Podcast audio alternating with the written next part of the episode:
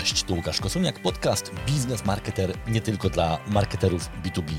Dziś podpowiem, jak wewnętrznie sprzedać dział marketingu w firmie B2B. Serdecznie zapraszam. Dziś zmierzymy się z problemem postrzegania wagi marketingu B2B w firmach właśnie zajmujących się klientem biznesowym. Pomysł na to hasło, jak sprzedać marketing B2B, y, wziął się kiedyś z rozmowy z jednym z moich klientów, który narzekał właśnie na to, że ma takie przekonanie, że y, ten dział marketingu w jego firmie może więcej, ale nie umie się sprzedać. Nie jest dobrze wyceniony. W związku z tym jego wycena wartości tego działu też jest niższa niż jego zdaniem powinna być. Czyli jak widzicie, taki taki dylemat, który temu szefowi y, towarzyszy. Ja ten problem obserwuję od dłuższego czasu i mam przekonanie, że jest to pewne zjawisko, jest to pewien problem znacznie szerszy niż tylko jednostkowe y, przypadki.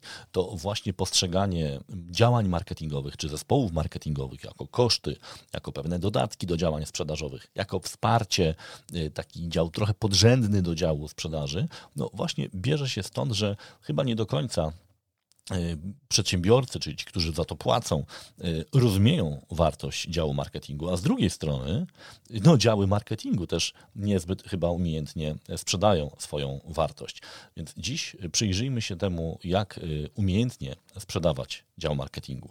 I od razu powiem Wam, że chcę uniknąć takiej sytuacji, w której często pewne osoby czy działy są nadmiernie promowane. To w korporacjach czy w większych firmach możecie zauważyć takie postawy takiej nadmiernej wewnętrznej y, promocji, za którą nie idzie tak naprawdę żadna wartość. Nie, ja nie będę tego typu y, podpowiedzi Wam serwował. Raczej się skupię na y, pewnej metodzie, którą już wcześniej przedstawiałem, a którą można wykorzystać do tego, żeby pokazać, zakomunikować to, co robimy jako rzeczywiście narzędzie biznesowe, jako nie niezbędny element działania firmy. I wtedy rzeczywiście możemy walczyć z tymi y, stereotypami, z tym niedoszacowaniem, niedoważeniem, które często kończy się tym, że właśnie w marketingu są niższe płace niż w sprzedaży, przez co w marketingu B2B często brakuje chętnych do pracy i my to widzimy. Y, po prostu marketerzy nie garną się do pracy w B2B, w związku z tym przedsiębiorcy narzekają na to, że nie ma dobrych kandydatów. Widzicie, zamknięte koło.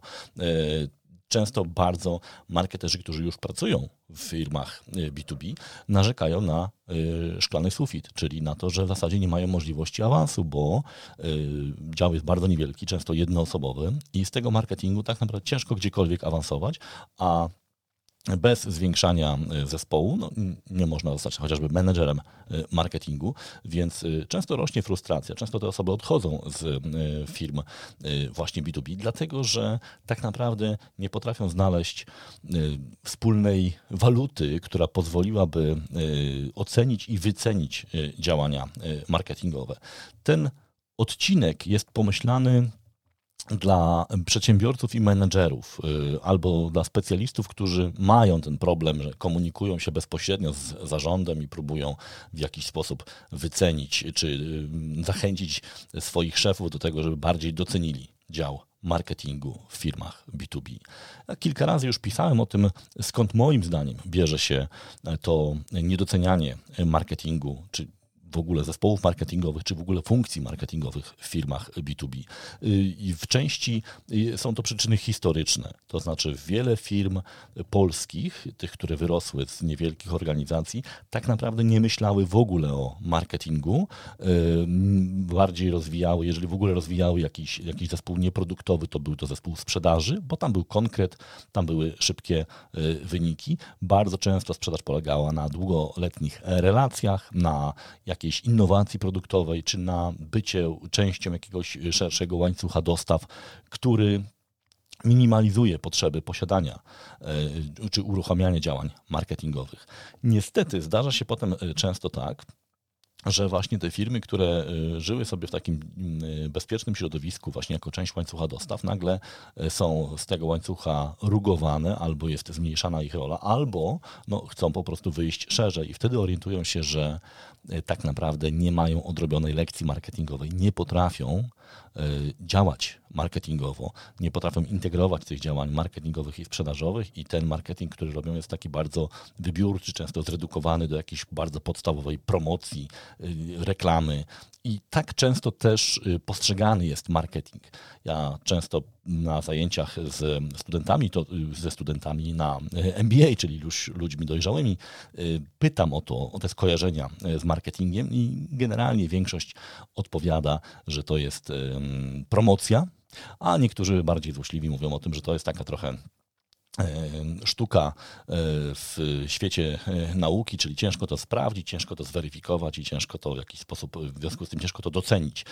Mówimy oczywiście o marketingu B2B, o ludziach, którzy rzeczywiście w marketingu działają. Więc to jest pewne wyzwanie, które y, wbrew pozorom nie jest problemem y, samych marketerów, bo oczywiście marketerzy to y, szybko zauważają, kiedy wchodzą do firmy albo są już w tej firmie i, i, i to i nie są doceniani, nie są w marketing, nikt, nikt nie inwestuje, też niczego poważnego nie oczekują szefowie po dziale marketingu, oprócz przygotowania jakichś tam bankietów, czy konferencji, czy, czy, czy materiałów marketingowych, ale tak naprawdę na końcu ta sytuacja dotyka bardzo y, przedsiębiorstwo, czyli powinna być w obszarze zainteresowania samych y, szefów firm, y, założycieli, właśnie przedsiębiorców, którzy ten marketing wykorzystują do budowania firmy, do rozwoju firmy, bo jeżeli y, my mamy niedorozwinięty ten dział, ten obszar marketingowy,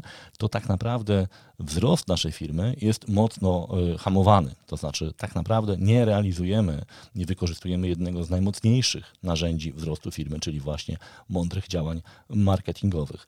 Y, bardzo często przyczyną też jest właśnie to zredukowane myślenie o marketingu, czyli tylko w kategoriach promocji. I tutaj oczywiście można nawiązać do klasyka, do profesora Kotlera, który mówi o tym, że tak, promocja jest częścią marketingu, ale jego zdaniem tylko jedną z czterech e, części marketingu. Mówimy jeszcze o, o produkcie, o, o pricingu i o kanałach dystrybucji Y, o których też marketerzy powinni myśleć. I wtedy, jeżeli poszerzamy tę dyskusję, y, często właśnie z moimi klientami, z szefami firmy, ja to ćwiczenie robię, to okazuje się, że faktycznie y, potrzeby są i po stronie myślenia o marketingu produktu, i o stronie, po stronie kanałów dystrybucji, i, i o właśnie wycenie, czy w ogóle komunikowaniu wartości versus cena produktu, ale nie łączymy tego z działaniami marketingowymi tak naprawdę często jest to gdzieś w głowie e, zarządu. Czasami mamy dedykowane jakieś osoby od tego, czasami są to konsultanci, którzy coś tam wcześniej przygotowali i oddali jako, jako produkt. Więc niedocenianie działu marketingu, y, takie w, wykorzystanie możliwości marketingu na pół gwizdka y, tak naprawdę kończy się trochę tak, jak y, uszkodzenie jednego z cylindrów w silniku y, samochodu. Po prostu tracimy moc, jesteśmy wolniejsi. Nie rozwijamy się tak szybko, jak ci, których, gdzie, gdzie te wszystkie cylindry pracują pracują sprawnie. Zatem myślę, że warto jest pomyśleć o tym, co zrobić, żeby ten dział marketingu rzeczywiście był dobrze wyceniony i był, i był doceniony. Ale właśnie, żeby to nie było tylko ćwiczenie e, z takich sztuczek sprzedażowych, to ja pozwólcie, że posłużę się e, metodyką e, GPS, czyli Goals, Processes and Skills, którą opracowałem już jakiś czas temu, szczerze mówiąc, na początku na potrzeby e, ułatwienia automatyzacji marketingu. Bo na początku tą, tą metodykę opracowałem po to, żeby firmy, które decydują się na automatyzację działań marketingowych, mogły w sposób świadomy najpierw zdefiniować procesy marketingowe, które potem będą automatyzowane. Bo problem był taki, że często firmy uruchamiały narzędzia do automatyzacji marketingu, nie mając procesów marketingowych, a jak wiadomo, automatyzować można tylko procesy, więc bez procesów ta automatyzacja nieszczególnie się udawała i, i, no i te wdrożenia często były po prostu nieudane. Więc ja wypracowałem taką metodykę goals, Processes and Skills, ale im częściej ją prezentowałem, im częściej ją stosowałem z klientami, tym bardziej okazywało się, że e, ona jest bardziej uniwersalna. To znaczy, e, ona umożliwia pewne całościowe podejście do marketingu B2B, bo ja ją stosuję w przypadku B2B. Być może ona jest do zastosowania też w B2C, ale szczerze mówiąc, nie jest to moja specjalizacja, więc nie będę się tutaj wymądrzał. Otóż chcę Wam pokazać kilka sposobów na budowanie świadomości tego, co marketing może zrobić, y, właśnie przy pomocy tej metodyki, ale też przejście od tej świadomości, od tego y, obszaru powiedzmy wizyjnego w obszary bardzo egzekucyjne, czyli jak też zaplanować pewne działania po to, żeby nie tylko zakomunikować, że marketing więcej może, ale też pokazać, że marketing więcej może. Więc rozłóżmy sobie to na trzy etapy. Tak jak trzy filary zawiera ta metodyka goals, processes, skills. Tak? Czyli pierwszy etap to jest zdefiniowanie y, celów. Bardzo często jest tak, że cele marketingowe, jeżeli w ogóle są zdefiniowane, y, to nie są w ogóle połączone z celami biznesowymi firmy. I y, co ja mam na myśli? Otóż bardzo często, jak obserwuję sobie to, za co odpowiada marketing, to to są takie bardzo egzekucyjne, konkretne działania typu wyprodukować przynajmniej jeden newsletter miesięcznie, y, wyprodukować dwie konferencje, y, pięć webinarów, ileś tam rzeczy. Takie rzeczy bardzo, bardzo konkretne. Na zasadzie dowiozłem, zaliczone. Natomiast po co są te newslettery? Co, czego oczekujemy po tych webinarach? Czego oczekujemy po konferencjach? No tutaj już tego linku nie ma, tego połączenia ze strategią y, firmy czy z celami firmy y, nie ma. I to jest pierwszy element, który moim zdaniem będzie y, powodował właśnie to oddzielenie i niedocenienie działu marketingu w kontekście innych działań firmowych. W związku z tym, żeby temu zapobiec, warto jest w jakiejś formie warsztatu czy jakiegoś spotkania takiego bardziej planistycznego zastanowić się nad tym, jakie cele firma sobie stawia i które z tych celów mogą być wspierane działaniami y, marketingowymi. Y, ja do, y, na potrzeby opisywania tej metodyki trochę nawiązuję do, do metodyki OKR, czyli Objectives and Key Results. Jeżeli znacie tę metodykę, super, jeżeli nie, to nie jest to bariera, żeby słuchać dalej tego odcinka, ale generalnie w, tych, w tej metodyce OKR cele definiuje się w sposób taki bardziej aspiracyjny. Czyli na przykład y, chcemy być, powiedzmy, czołowym albo najlepszym pierwszym dostawcą y, rozwiązań CRM w Polsce, powiedzmy. Y, to jest ten cel wizyjny. Potem w tej metodyce OKR są, są te, te, key results, tak? czyli po czym my poznamy, że my idziemy w stronę osiągnięcia tego sukcesu. I to, to jest pewne skonkretyzowanie. Oczywiście tych, tych, tych key results może być już, już więcej. Zresztą cel, cel też nie musi być jeden tak naprawdę. Nie wchodzę w metodykę OKR, pozwólcie, że nie będę tutaj jej, jej przedstawiał. Natomiast chciałem użyć pewnej analogii, żeby Wam e, lepiej wytłumaczyć, z czego się zaczyna w ogóle moje myślenie. Ja też w ten sposób podchodzę do celów biznesowych. Czyli jeżeli na przykład właśnie tym naszym celem biznesowym, jeszcze mówimy ciągle bez podziału na marketing i sprzedaż, jest e, właśnie bycie czołowym dostawcą e, CRM w Polsce, to co to w praktyce oznacza? Tak? Czyli z tych celów strategicznych możemy sobie przejść do celów taktycznych. Właśnie podczas takiego warsztatu możemy je definiować. Ok, żeby być najważniejszym, pierwszym czołowym dostawcą CRM w Polsce, powiedzmy, że potrzebujemy e, powiększyć pulę naszych klientów o 30, czyli sprzedać 30 projektów w tym roku na przykład 30 projektów, załóżmy o wartości 3 miliony złotych, żeby y, to było w jakiś sposób też z, y, zwartościowane y, wartością właśnie tych, tych, tych projektów. Czyli mamy taki cel taktyczny, 30 nowych klientów, wartość tej sprzedaży ma wynieść 3 miliony złotych, powiedzmy. Myślę, że przy takiej sprzedaży nie zostaniecie najważniejszym dostawcą CRM w Polsce, ale chodzi o raczej o łatwość wyliczania niż o te, niż o te wartości. Okej, okay. I to są cele sprzedażowe. Teraz zastanówmy się, i to jest kolejny etap, y, jak wobec tego y, zdefiniować cele marketingowe, żeby one były spójne y, z tym celem całościowym. Jeżeli na przykład chcemy, żeby wpłynąć na połowę tej sprzedaży, tak? czyli chcielibyśmy, żeby dział marketingu przynosił połowę lidów które potem się zamieniają w sprzedaż. Oczywiście y, idealnie byłoby, gdyby 100% lidów generował marketing, ale jeżeli do tej pory to było 10%, to nie stawiajmy sobie celu 100%, bo będzie bardzo, bardzo trudny do osiągnięcia. Więc załóżmy sobie, że 50% lidów, które pojawiają się w firmie, to są lidy wygenerowane przez dział marketingu.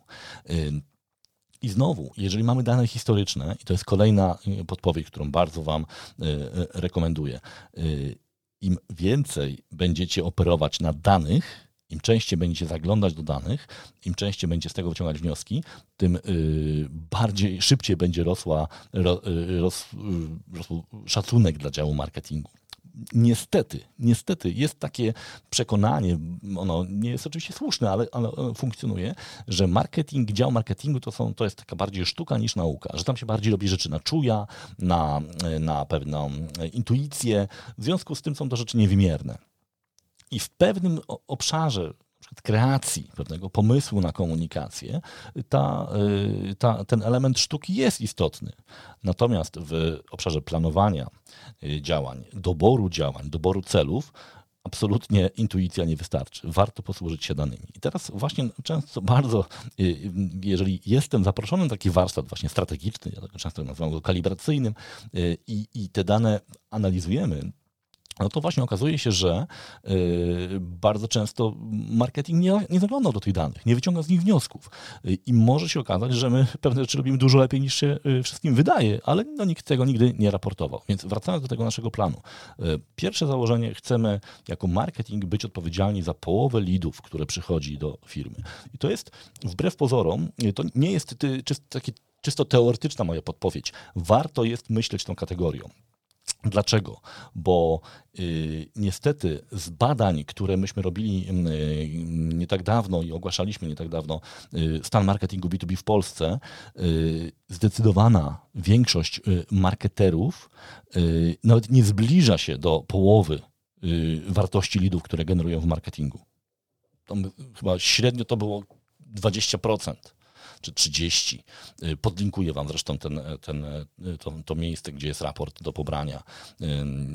Więc co to oznacza? To znaczy, że y, jeżeli główną funkcją działu marketingu, a tak jest często w marketingu B2B, jest generowanie leadów, i mimo tego my jako dział marketingu nie odpowiadamy za więcej niż połowę lidów, które są, które są w firmie generowane. To znaczy, że handlowcy odpowiadają i za generowanie, i za obsługę tych lidów. Y, no i jeżeli ktoś na to patrzy z boku, to myśli sobie, kurczę, to może ja po prostu zatrudnię więcej handlowców. A ten marketing, skoro i tak odpowiada za jakąś cząstkę tych lidów, to nie jest taki ważny.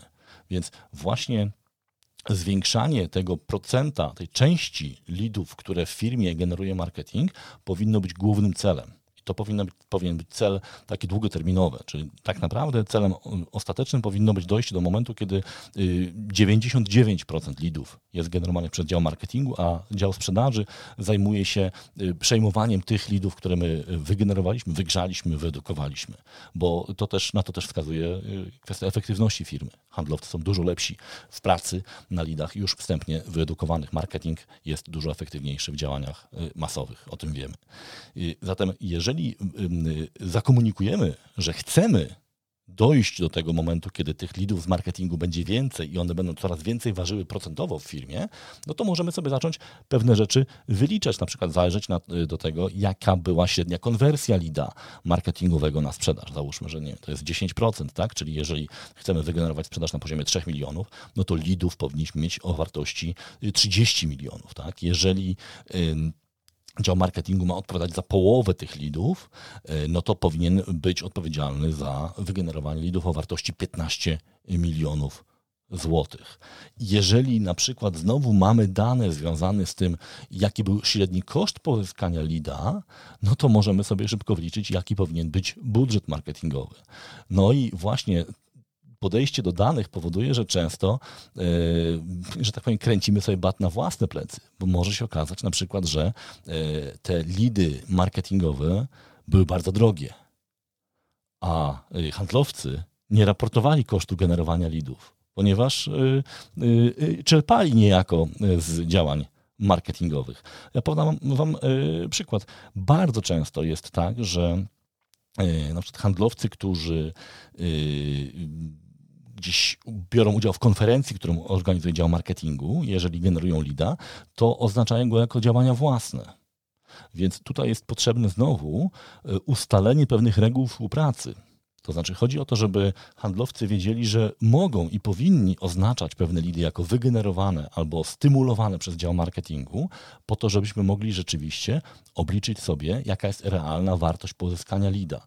Bo Potem okazuje się na przykład, że na, e, wiem, zapłaciliśmy za udział w konferencji 50 tysięcy złotych i e, handlowcy w trakcie tej konferencji rozmawiali na przykład wiem, z dziesięcioma klientami i ich wskazali jako lidy, ale nie wskazali źródła konferencji, a dział marketingu zebrał na przykład w ramach jakiegoś konkursu czy jakichś ankiet e, powiedzmy pięć dodatkowych y, lidów, które wysłał do y, działu sprzedaży, ale już wcześniej oznaczył jako lidy właśnie z tej konferencji. No i okazuje się, że my mamy koszt pozyskania lidy na poziomie 10 tysięcy złotych.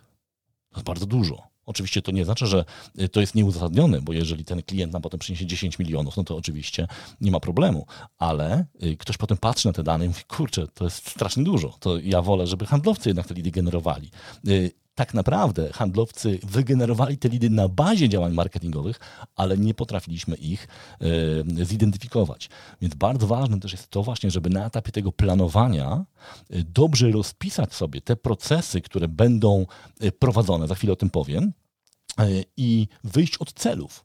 Bo jeżeli my mamy rzeczywiście generować e, te lidy dodatkowe, to musimy mieć e, też świadomość tego, że powinniśmy być w stanie je identyfikować. W związku z tym warto jest też porozmawiać właśnie z, szefem sprzedaży, czy z ludźmi odpowiedzialnymi za e, właśnie politykę sprzedażową, żeby nie było problemu z identyfikowaniem lidów marketingowych, żeby handlowcy nie bali się na przykład, że będą mieli mniejszą premię. Ja nie mówię tego zupełnie teoretycznie. Kilkukrotnie już miałem taką sytuację na projektach, że y, handlowcy nie oznaczali lidów jako lidy marketingowe, bojąc się, bo nikt im dobrze tego nie wytłumaczył, albo wręcz zamykali te lidy, z marketingu i po tygodniu na tych samych kontaktach otwierali już swoje własne lidy. Y, niejako próbując zakomunikować, że to była ich praca.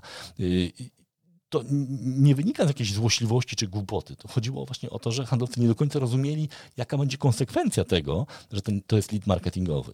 Więc warto jest też podjąć ten temat, położyć go na stół, przyjrzeć się lidom, które były do tej pory generowane bardzo często jest tak, że te lidy e, są generowane po części dlatego, że marketing coś zrobił, ale nie potrafił tego dobrze e, opisać, czy te działania nie są dobrze e, udokumentowane. Tutaj znowu dochodzimy do wagi posiadania systemów marketingowych typu marketing automation, gdzie my możemy te interakcje wstępne z klientami y, potem pokazywać. Czyli pokazać na przykład, że ten klient co prawda zadzwonił do handlowca, ale zanim zadzwonił, był na naszym webinarze, nie wiem, dostał y, materiał, e-book i tak dalej. W związku z tym to jest lead marketingowy. To jest lead, który marketing y, wygenerował. Czyli mamy pierwszy element, nie będę już tych celi, celów mnożył, ale pamiętajcie proszę, że jeżeli mówimy o celach właśnie strategicznych typu czołowy dostawca w Polsce, to potem przekładamy to często właśnie na, cel, na wartość sprzedaży, na przykład 30 nowych klientów wartości 3 milionów złotych czy 30 milionów złotych,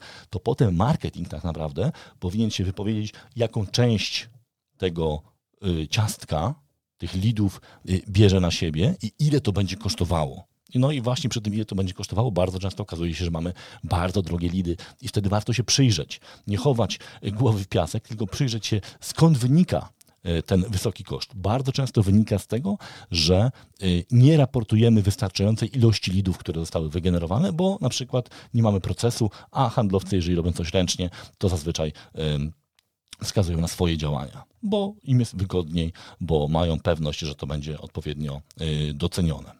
Y, to jest jedna rzecz. Cele, czyli goals. Tak? Pamiętajcie, mamy wspólne cele. Czyli tu kluczem jest to, żeby porozmawiać o tym, jak marketing i sprzedaż powinien działać, albo jakie cele taktyczne mamy sobie ustalić, żeby te cele strategiczne rzeczywiście były y, zrealizowane. Tutaj pamiętajcie też o jednej rzeczy, że jeżeli mówimy o na przykład czołowym, byciu czołowym dostawcą CRM w Polsce, to oprócz takich celów taktycznych wsparcia sprzedaży, będzie na przykład chociażby cel związany z rozpoznawalnością marki. I to też warto y, zakomunikować, czyli pokazać, że im nasza marka będzie bardziej rozpoznawana, jeżeli będziemy w tak zwanym top of mind, y, to łatwiej będzie nam generować lidy koszt sprzedaży ostatecznie nam spadnie.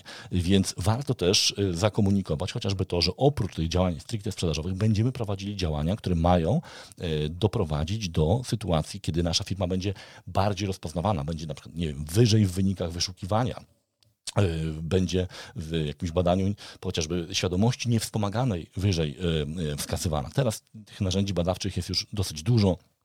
Nawet jak widzicie pewnie na YouTubie, już teraz Google umożliwia takie badania świadomości marki. Oczywiście są bardzo proste badania, ale można od tego nawet zacząć. Więc mamy element y, celów, czyli komunikujemy gotowość działu marketingu do y, wspólnej realizacji celów, ale szukamy też tego, w jaki sposób nasze działania będą połączone z tymi celami strategicznymi, tak żeby być częścią tej y, strategii, a nie tylko jakimś nieistotnym dodatkiem. No i właśnie przechodzimy od teorii do praktyki, czyli mamy już ustalone cele, wiemy już jakim, jak będziemy, z czego będziemy rozliczani, mówiąc krótko. Teraz czas na drugi element, na procesy czyli właśnie GPS, tak? czyli Goals, Processes, Skills. Teraz procesy.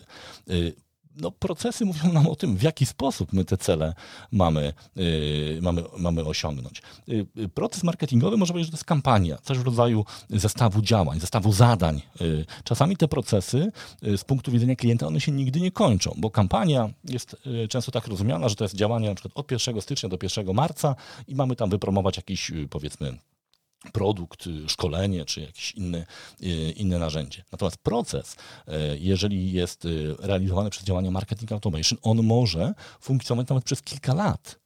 Y, bo on się uruchamia wtedy, kiedy klient spełni jakieś warunki, na przykład wypełni formularz i wtedy następuje cała sekwencja y, działań. Więc tych procesów może być wiele i one wcale nie muszą być osadzone w czasie. One są osadzone bardziej w warunkach, czyli jeżeli jakiś warunek zostanie spełniony typu rejestracja na webinar, pobranie e-booka, wizytę na stronie, pojawienie się w jakimś tam segmencie czy w bazie danych, wtedy ten proces jest uruchomiony i realizowany przez narzędzie Marketing Automation. Ale żeby e, te narzędzia e, miały nad czym pracować, to warto jest te procesy zdefiniować i udokumentować, pokazać tak naprawdę, jak one działają.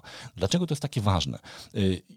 Po pierwsze, no, udokumentowany proces możemy obserwować, możemy go oceniać, czy on dobrze działa, możemy też go komunikować. I to jest bardzo ważny element. Bardzo często yy, yy, osoby poza działem marketingu nie mają pojęcia w ogóle, że funkcjonuje coś takiego jak procesy marketingowe. Że tam są pewne kroki, które, przez które my prowadzimy tego naszego klienta, że jest coś takiego jak ścieżka decyzyjna tego klienta i że my na nią aktywnie wpływamy. Więc zdefiniowanie tego procesu, a potem zakomunikowanie tego procesu y, powoduje, że my możemy pokazać, że tutaj coś się dzieje i że są pewne potrzeby związane z tymi procesami, na przykład potrzeby zasobowe. A takim zasobem, który bardzo często wykorzystujemy w procesach marketingowych, y, są chociażby treści. Więc jeżeli na przykład chcemy mieć proces generowania leadów w oparciu, nie wiem, o webinary, o lead magnety, o y, nie wiem, y, szkolenia, konferencje i tak dalej, y, to warto jest go pokazać właśnie w, tym, w, tym, w tej części związanej z realizacją tych celów, które sobie wcześniej ustawiliśmy i zakomunikować potrzeby z tym związane, chociażby wsparcie w postaci tworzenia czy współtworzenia treści przez ekspertów czy, czy handlowców. Takimi narzędziami, które pozwalają bardzo szczegółowo już ustalić, jakie to mają być treści, ile jest tych etapów procesu decyzyjnego, jest matryca treści i kalendarz treści y, i ja te narzędzia już omawiałem, więc Wam je podlinkuję w opisie tego y, odcinka. Zasobem do realizacji procesów może być też budżet. Jeżeli na przykład chcemy dotrzeć do jakiejś grupy y, osób z informacją o produkcie, czy o kontencie, czy o jakimś procesie, naszym projekcie, y, to warto jest też taki budżet zaalokować. Więc jeżeli y, mamy informację o tym, ile kosztował nas lead, w tamtym roku i ile tych lidów ma być w tym roku, no to jest to jakiś punkt wyjścia do oszacowania budżetu marketingowego, jaki ma się pojawić. I ja wiem, że bardzo często marketerzy boją się tej dyskusji o, o tym, o definiowaniu budżetu marketingowego w oparciu o koszt lida, bo zawsze dostaną informację, że to jest za dużo.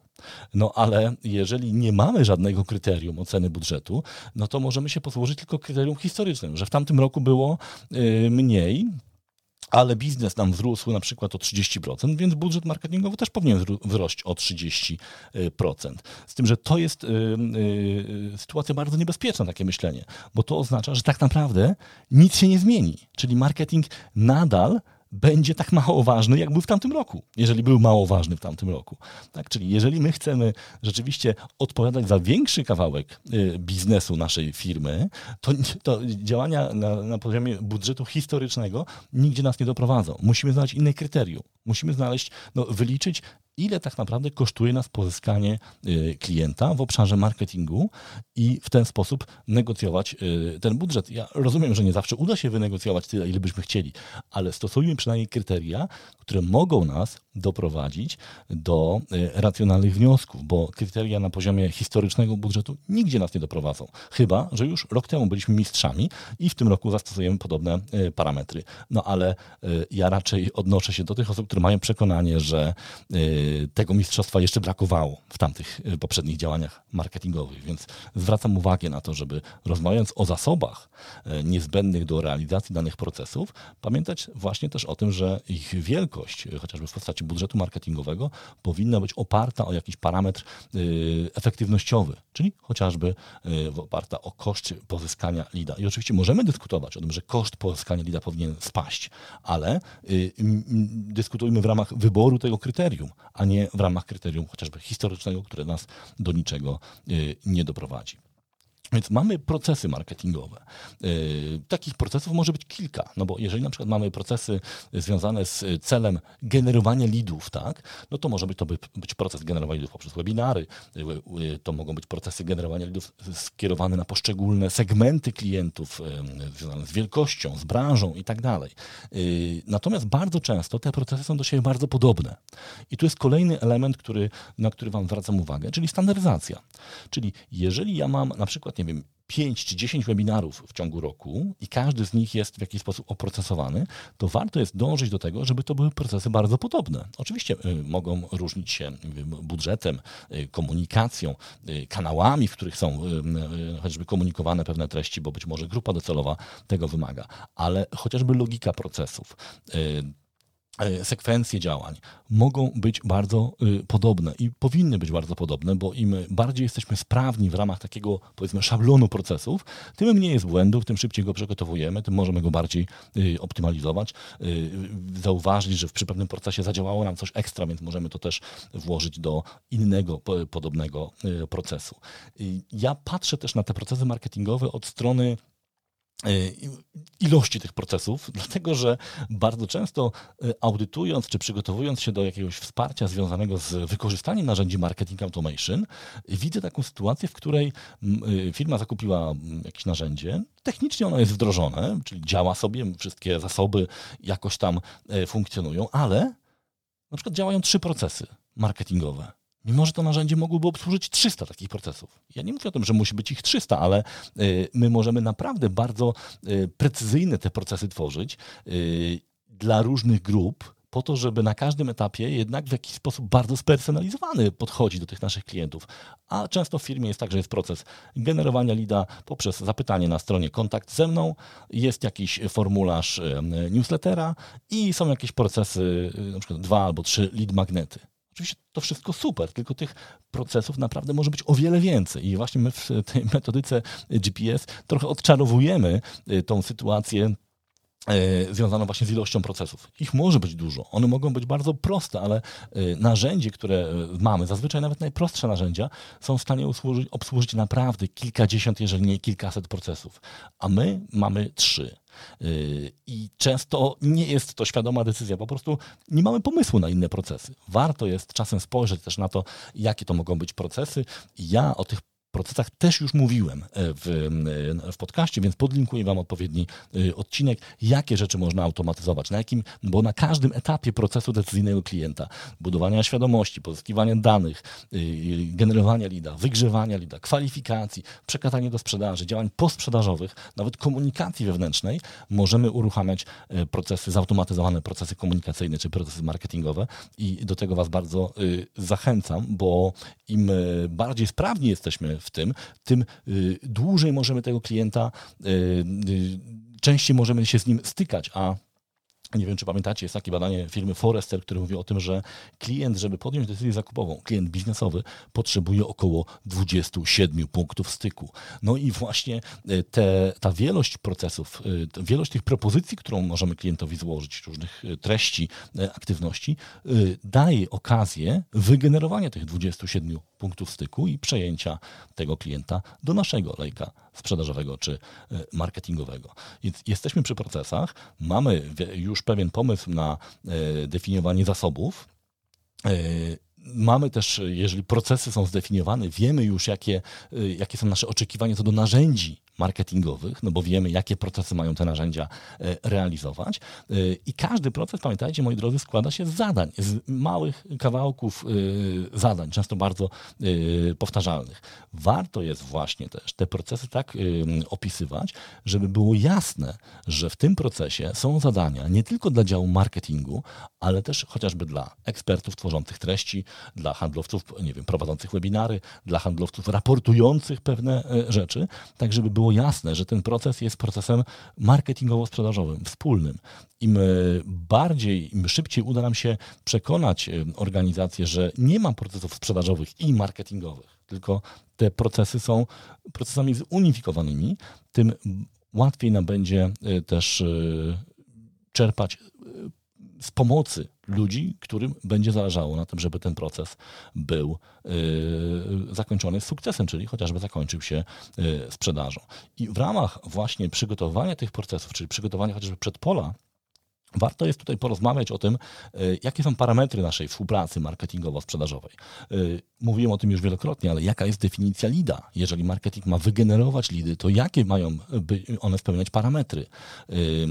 Jak ma wyglądać przekazywanie lida, jak ma wyglądać y, chociażby opisanie lida przez y, handlowca. To wszystko są ważne rzeczy, ponieważ później, jak będziemy też te, te elementy analizować, to właśnie jakość tego, y, tych danych będzie kluczowa z punktu widzenia wyciągania wniosków.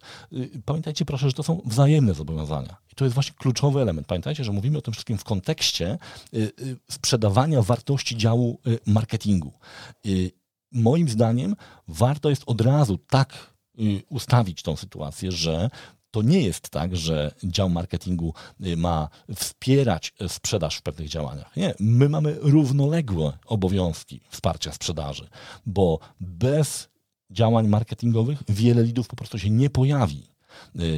Więc to nie jest tak, że my tylko możemy pomagać y, handlowcom. My tak samo wpływamy na sprzedaż jak handlowcy i mamy tak samo prawo oczekiwać pewnych zachowań od handlowców. Ale żeby to nie było w formie kłótni i, i takich jednostkowych sytuacji, warto jest właśnie wykorzystać jakiś dzień na związany z planowaniem y, roku czy kwartału, żeby pokazać te procesy, pokazać z czym one się wiążą, pokazać zadania, jakie są powiązane z tymi procesami i określić, do kogo te zadania mają być y, przyporządkowane. Jeżeli y, zarząd zaakceptuje cele sprzedażowe, cele marketingowe, zaakceptuje koncepcję procesów marketingowych, no to też mamy zielone światło na to, żeby faktycznie przyporządkowywać do pewnych zadań nie tylko zespół działu marketingu.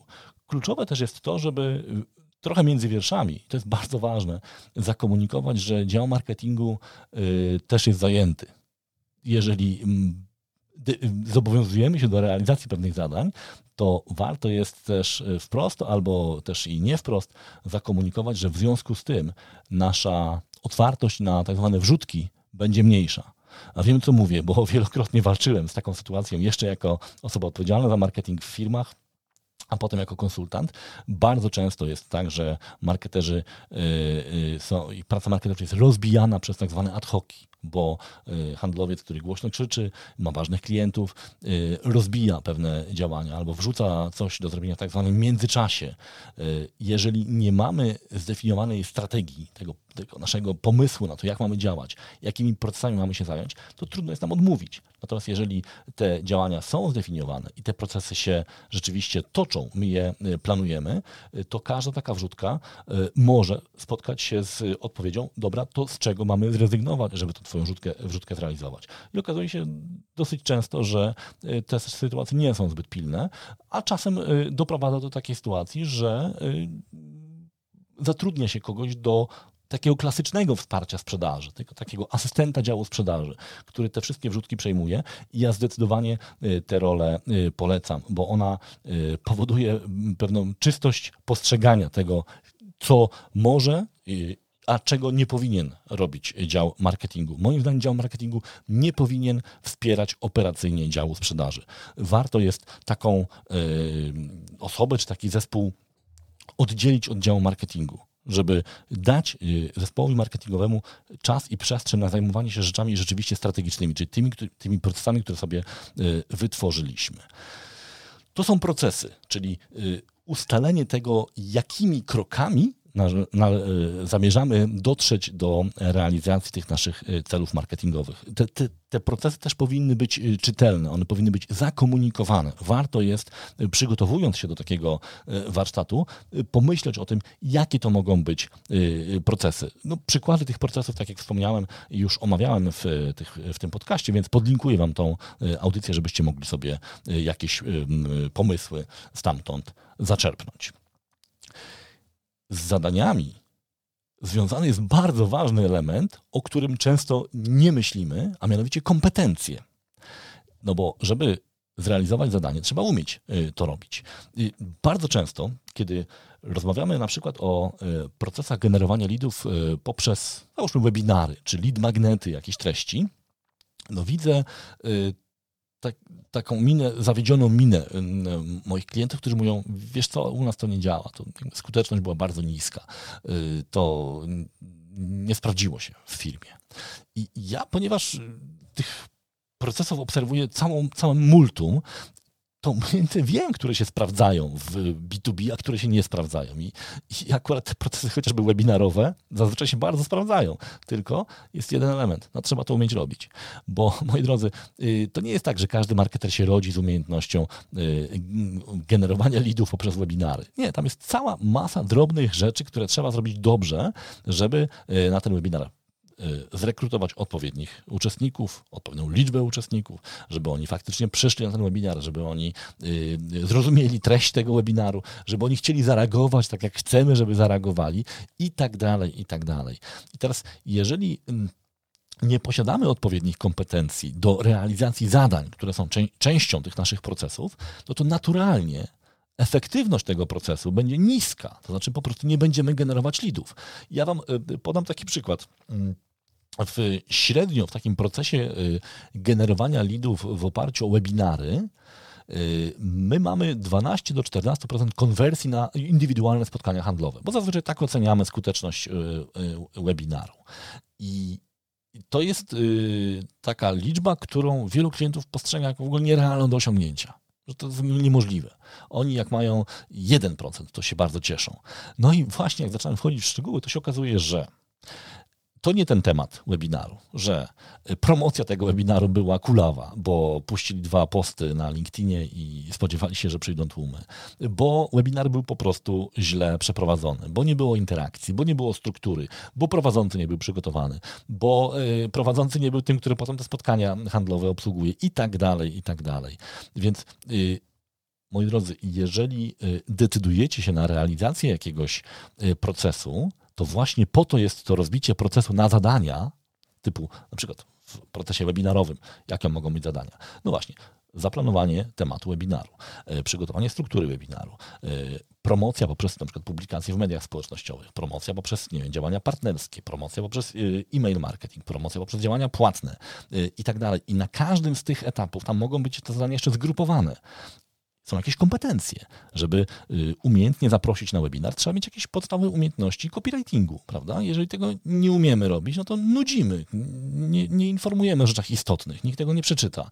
Y, jeżeli nie mamy kompetencji podstawowych z zakresu, nie wiem, działań płatnych w mediach społecznościowych i nie wynajmujemy agencji do tego, no to też możemy przepalić dowolny budżet i nie dotrzeć do tej samej, do tej odpowiedniej grupy docelowej.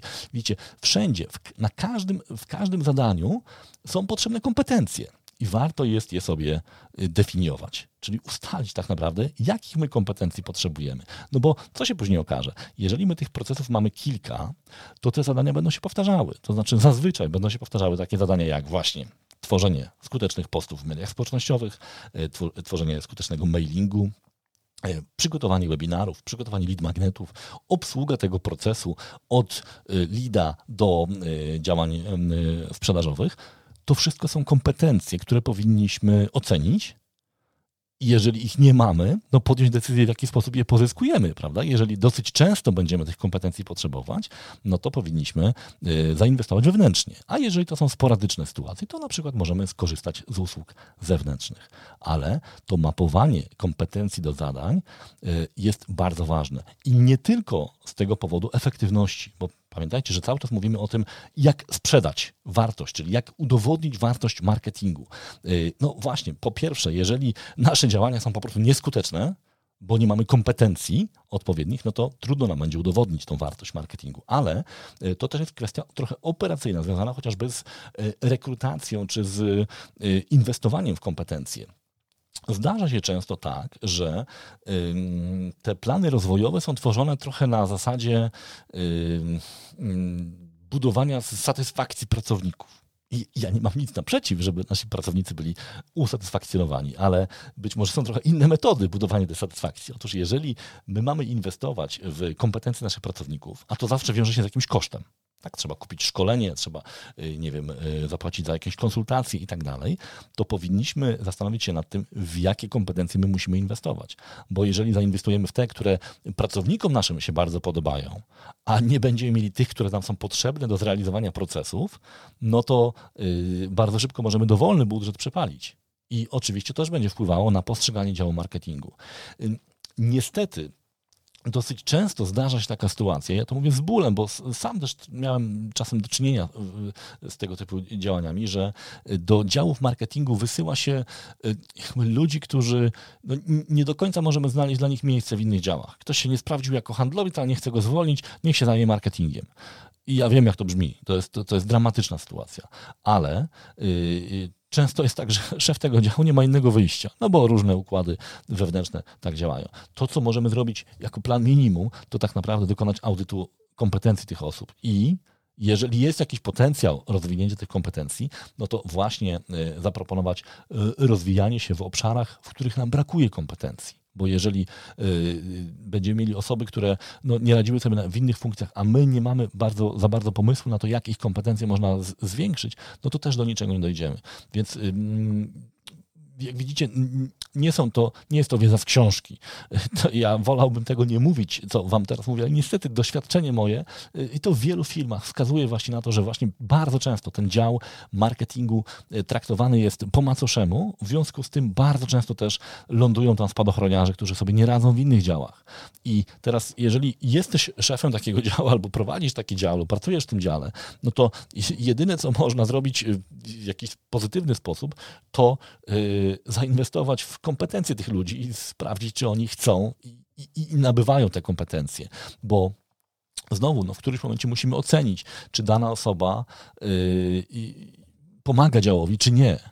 I jeżeli my mamy pewien pomysł, jeżeli wiemy, że potrzebujemy pewnych kompetencji, a no, te kompetencje się nie pojawiają po stronie ty, tych ludzi, no to też możemy z tego wyciągać wnioski.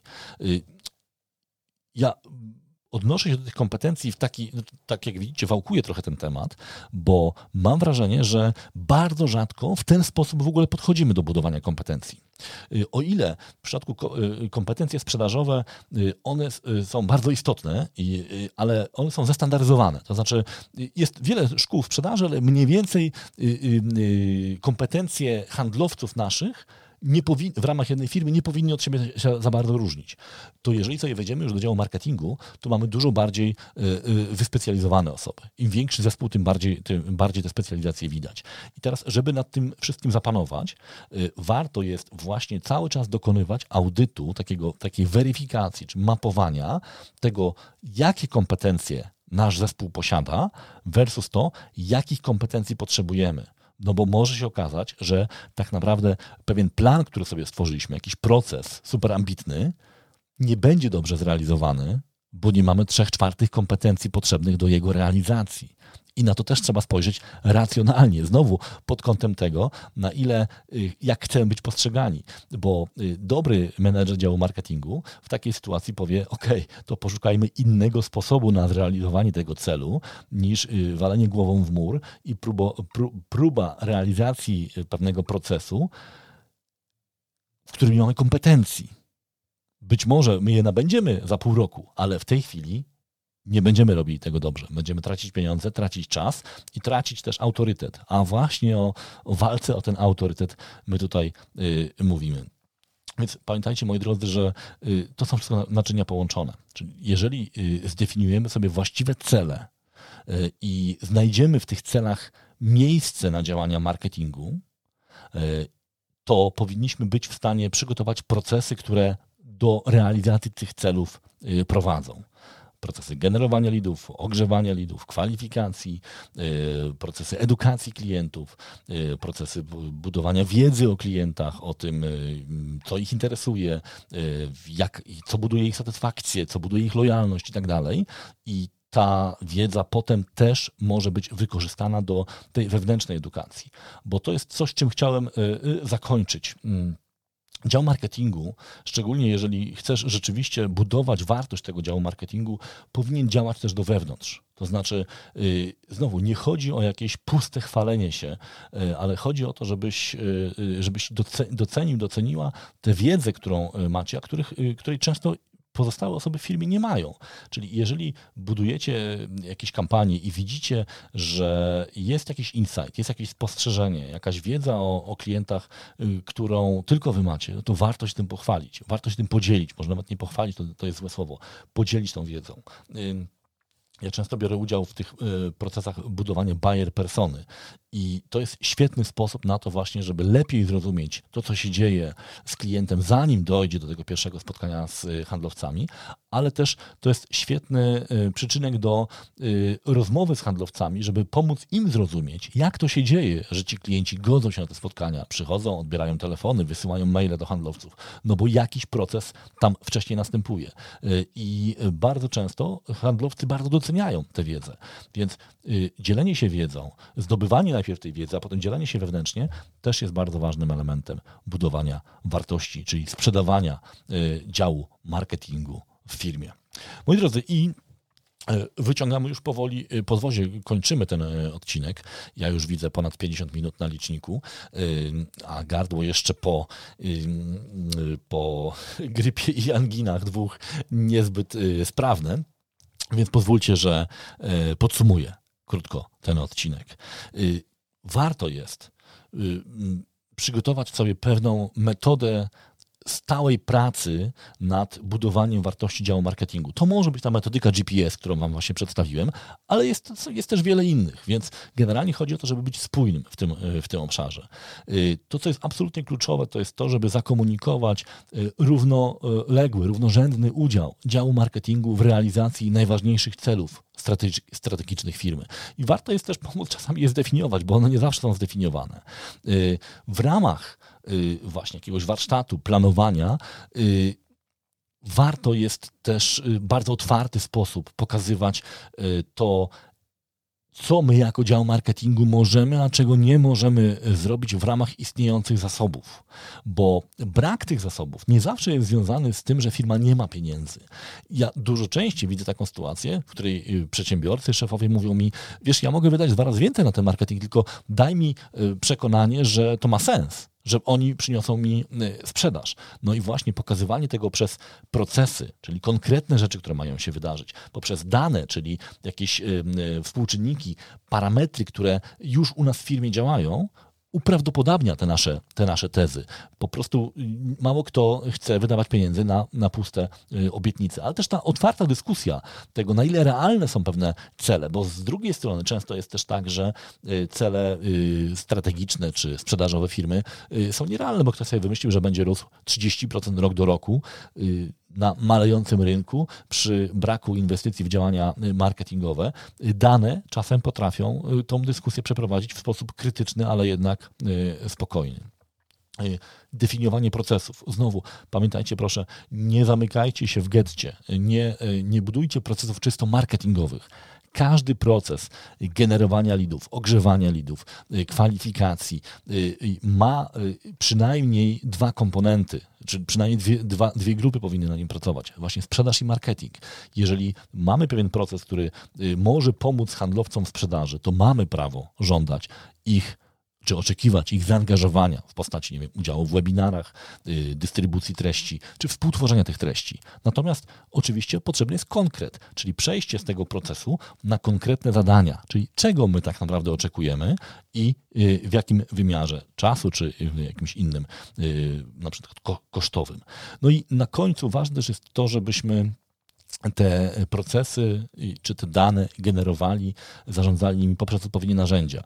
Y, ja oczywiście odnoszę się do narzędzi typu marketing management czy też marketing automation, ponieważ tylko dzięki temu będziemy te dane mieli w jednym miejscu, będziemy mogli je y, analizować, zbierać w sposób bezpieczny, zgodny z prawem, a potem wyciągać z tego wnioski. No i pamiętajcie też, że te narzędzia marketing automation właśnie sprawdzą się wtedy, kiedy my mamy te procesy już zdefiniowane, kiedy wiemy już, co chcemy automatyzować, y, oszablonować, co chcemy potem wielokrotnie wykorzystywać, bo jeżeli zaczniemy od narzędzi, nie mając procesów, automatyzujemy bałagan, czyli dostaniemy, mówiąc krótko, bałagan do kwadratu, a tego oczywiście nikomu, e, nikomu z Was nie życzę.